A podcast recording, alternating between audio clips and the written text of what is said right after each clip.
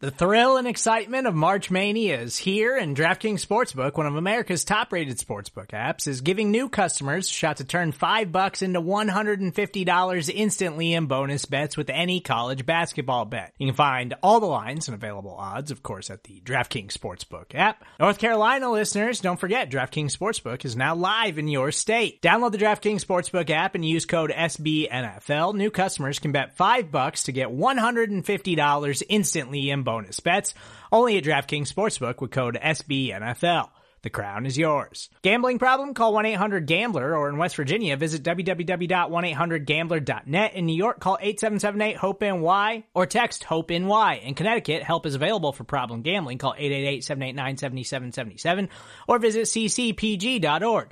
Please play responsibly on behalf of Boot Hill Casino and Resort. 21 plus, age varies by jurisdiction, void in Ontario. Bonus bets expire 168 hours after issuance. See DKNG.com/bball for eligibility, deposit restrictions, terms, and responsible gaming resources.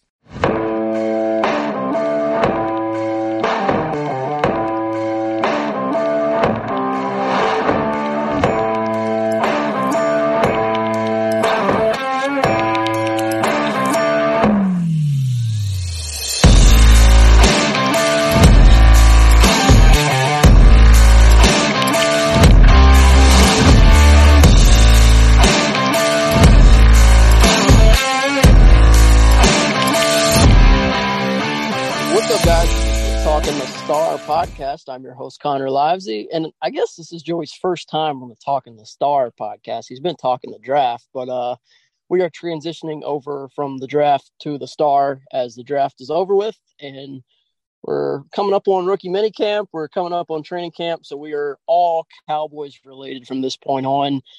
Joey, what's it like to be on Talking the Star, not Talking the Draft? Anything changing for you? I mean, the furniture still feels the same, and the surroundings still look mostly the same. We just change the sign on the door, I think. So it feels good. You know, enjoyed talking the draft with you, and it's going to be fun to get into the season as we go as well. Yeah, and what we're going to do, what kind of preview? So pretty much every episode from this week on, we're going to kind of preview some position groups.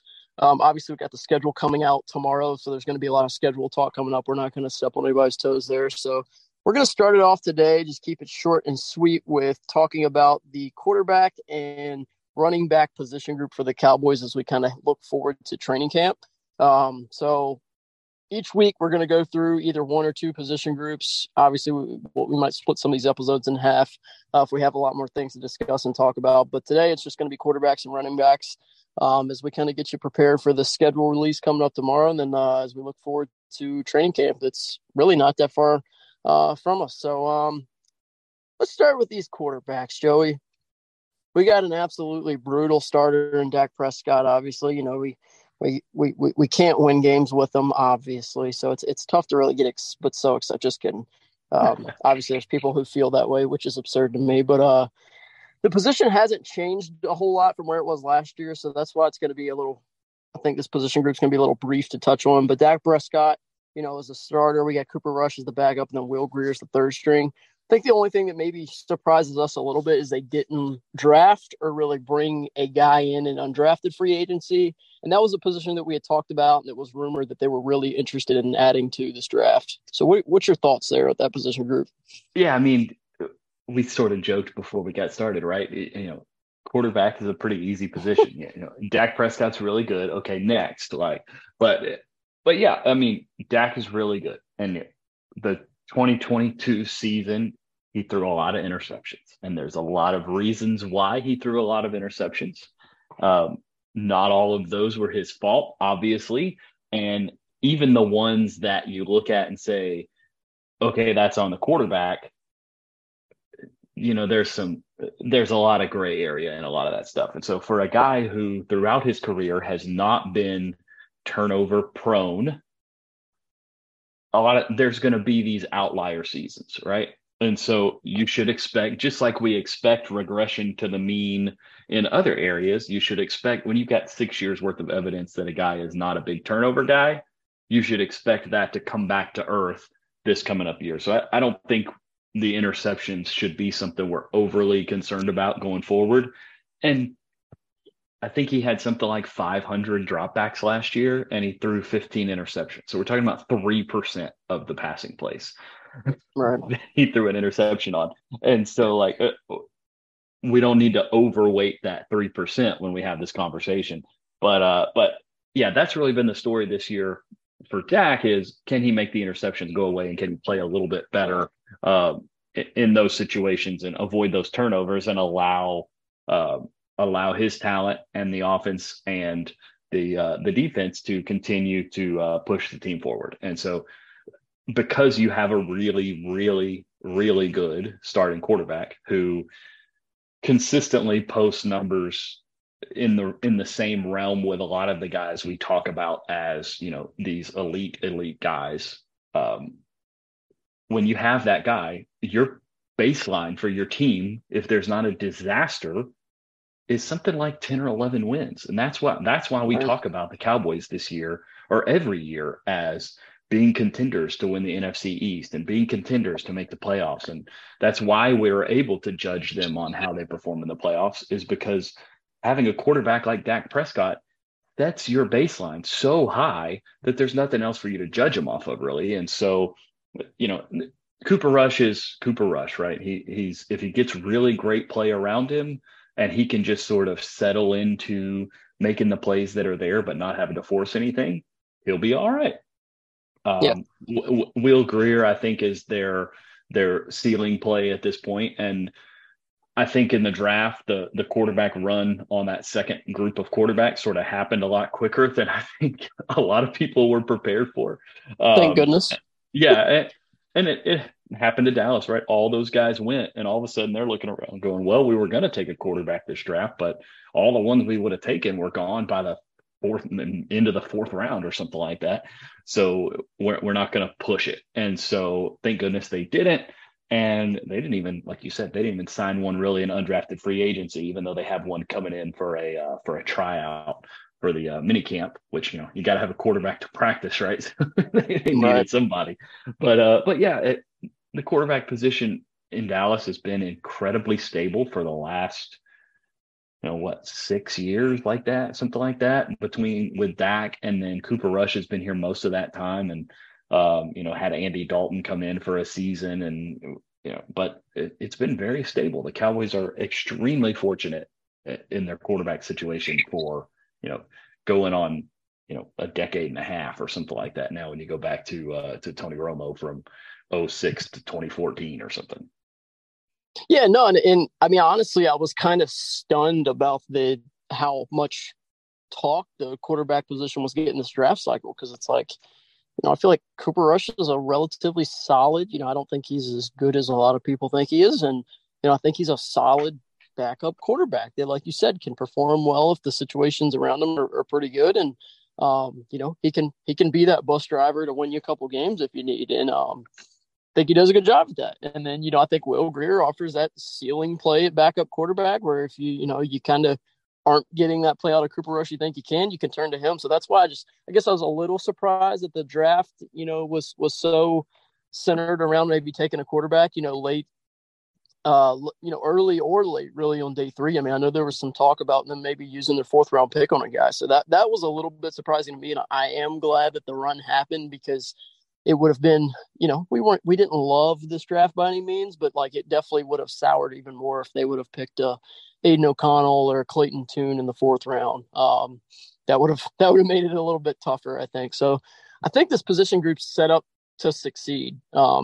Dak's my biggest thing with Dak, and it's, whether you want to call it prone or not, is he's just got to get over that freak injury bug that he's had the last couple of years. I mean, we almost forget that he missed games last year because of the broken thumb, because it happened so early. But, if he can get over that and just, stop missing those 4 or 5 games a year or whatever that is. I mean, we know he had the ankle injury and then the shoulders issues. And now we had the hand issue last year. Like, I would love for him to just have that 17, 18, 19 game season where he just stays healthy, doesn't miss any time, and he's able to build that consistency and play that full year of just, top 10, 5 to 11 quarterback ball that we've seen them do so often. And like I said, that's just the only question I have about that quarterback room is Can Dak come back and show that he can play that full season healthy? And the crazy thing is that it hasn't been the knee injuries or the back injuries or the shoulder. Like, he had a shoulder injury, but it's not something reoccurring. It's just been like the freak injury that's kind of killed him these last couple of years. And if he can avoid that in 2023, I think this team's got a really good chance to make one of its longer and bigger runs that it's had in some time. Yeah, absolutely.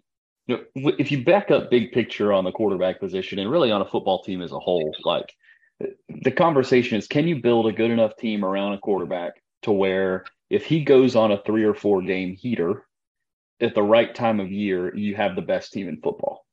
Right. And then do you have a quarterback capable of going on one of those heaters and running through a 3 or 4 game schedule in January against the best teams in the league? And the answer to that question is absolutely yes. We've seen Dak go on these 7 game heaters where this offense is just ridiculously unstoppable.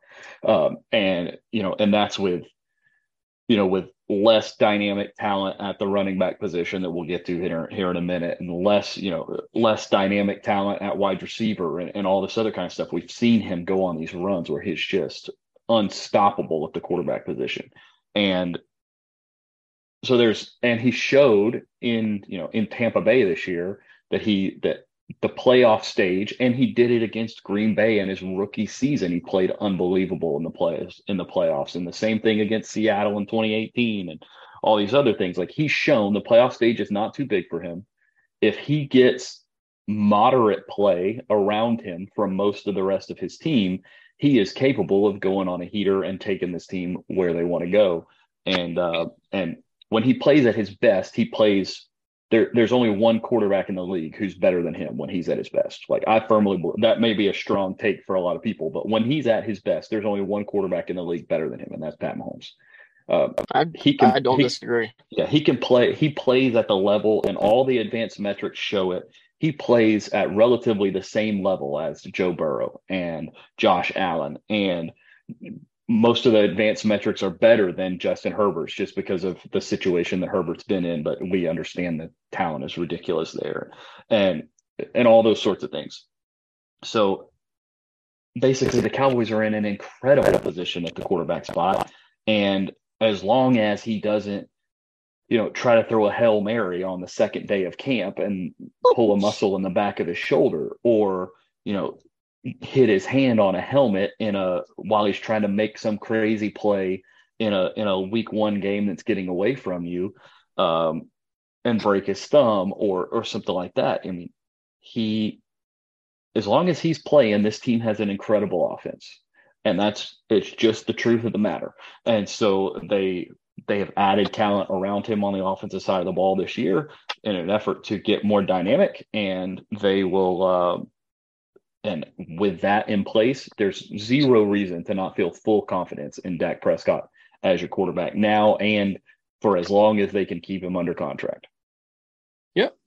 There's no reason for me to add to that because I pretty much feel the same exact way. So let's get into this running back room that I think has a little bit more to touch on. Obviously, no surprises. Tony Pollard listed as your starter. Obviously recovering from the foot injury that he suffered, ankle injury that he suffered towards the end of the year there. So hopefully he comes back good from that. But Malik Davis, Deuce Vaughn, Ronald Jones, Rico Dowdle, and Hunter Luepke are the other names listed in that running back room. This one's, like I said, a little bit interesting. I hate to buy into this too much right now, but like we've actually heard them mentioned, I don't see Ezekiel Elliott returning and playing with the Cowboys, but that's continued to be rumored around. We heard, Nate Tice mentioned that like he'd like to see Dallas go out and make a run at Dalvin Cook or Derrick Henry, which I don't want to do that either. But they seem to keep coming up in these running back addition rumors that are kind of floating around. So maybe there's another name that will be added to that group. But for now, let's just talk about the guys here and kind of the way we see this thing playing out as we head to camp. Obviously, if Tony Pollard's healthy, he's going to be the guy. What do you think behind him we're going to be looking at this year as far as, that second complement role to him and then, you know, your goal line guy. You know, there's so many different roles to fill now that you feel like you didn't have to worry about for years in the past because Ezekiel Elliott was your starter and Tony Pollard was your complement. But now that those roles have kind of flipped and Ezekiel Elliott isn't here, where do you kind of see things, you know, working out as we get to Oxnard? Hey, this is Scott Galloway, author, professor, entrepreneur, and most importantly, host of the Prop G podcast. We got a special series running on right now called The Future of Work, where I answer all your questions on, surprise, the future of work. Questions including, what are we missing when we work remotely? Or how do we handle work-life balance when a major opportunity comes knocking? From the provocative to the technical, we're offering insights you won't want to miss. So tune in to The Future of Work, a Prop G Pod special sponsored by Canva. You can find it on the Prop G Pod wherever you get your podcasts.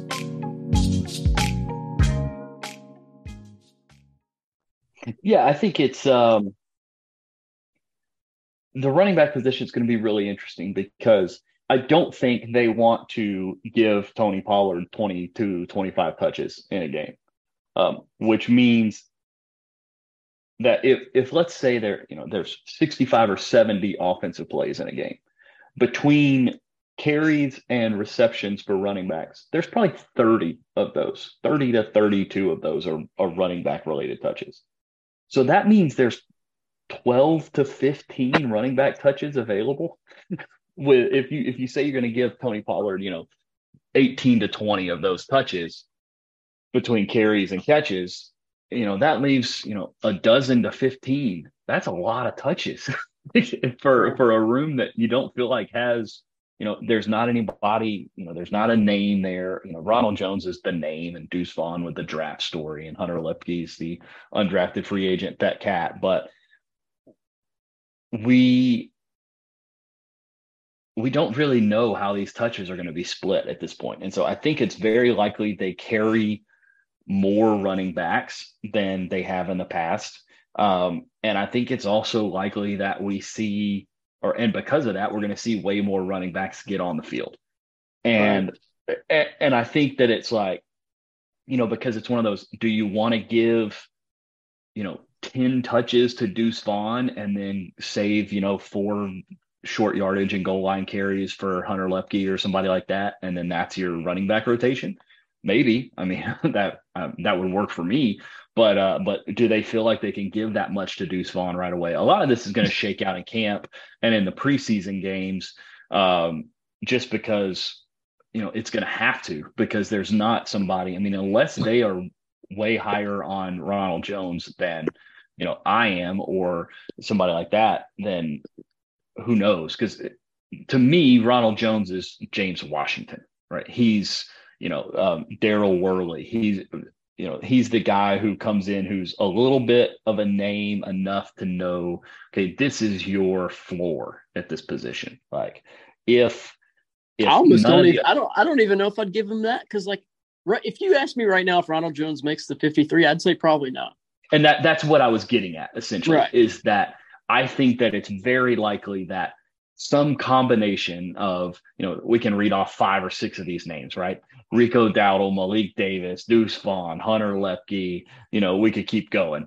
That 2 or 3 of those guys are going to be better than Ronald Jones enough to make it worth just moving off from Ronald Jones and running with the young guys behind, right, Tony Pollard. And I think that's probably the most likely outcome. And I think that's probably the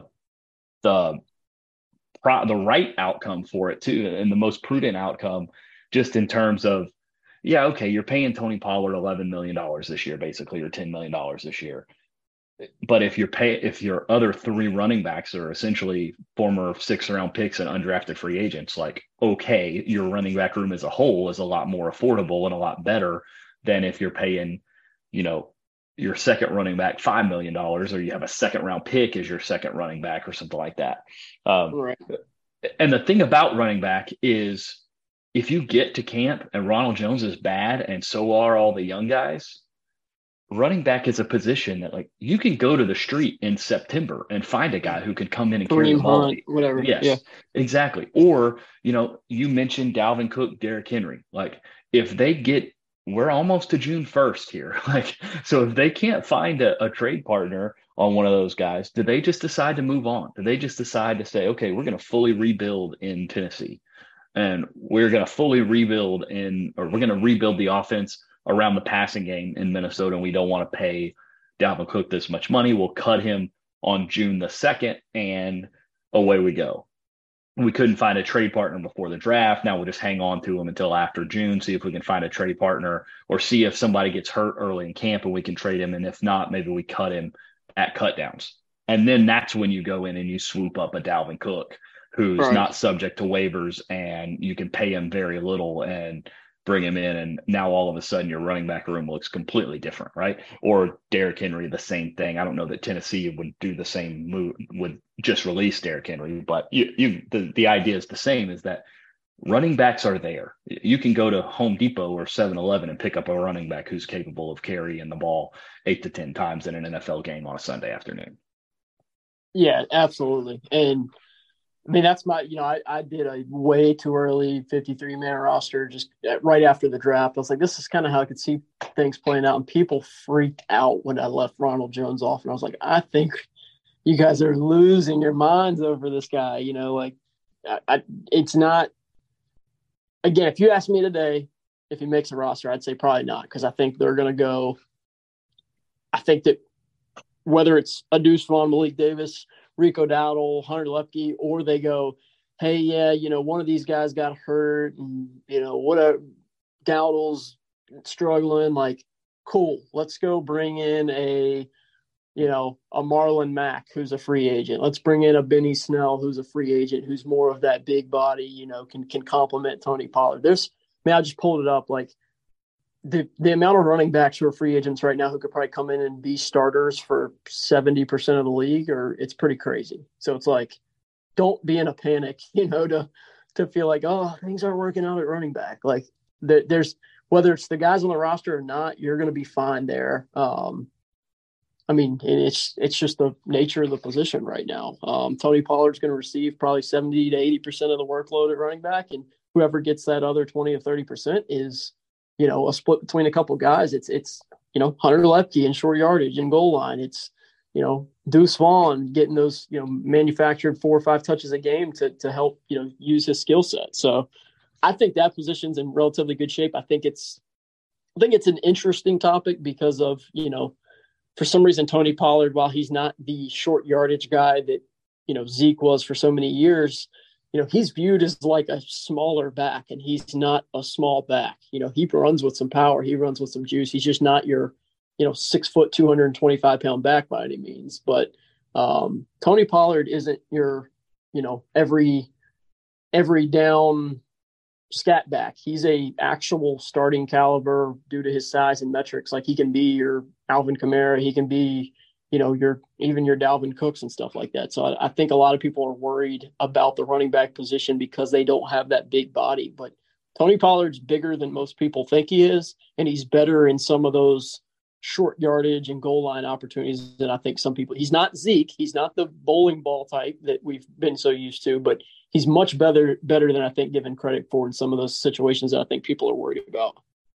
Yeah, I think you're right. I think, and there's always the option – you can handle short yardage a lot of different ways, right? Like you can handle short yardage with quarterback sneak. You can handle short yardage with zone read type things. We've seen them do that before. You can handle short yardage with play action and throwing. You can handle short yardage a lot of different ways if they get into the season and they struggle there. But like you said, Tony Pollard is a 6 foot 2, 200 pound running back. Like he's not a small dude, and he has very good feet and feel he has very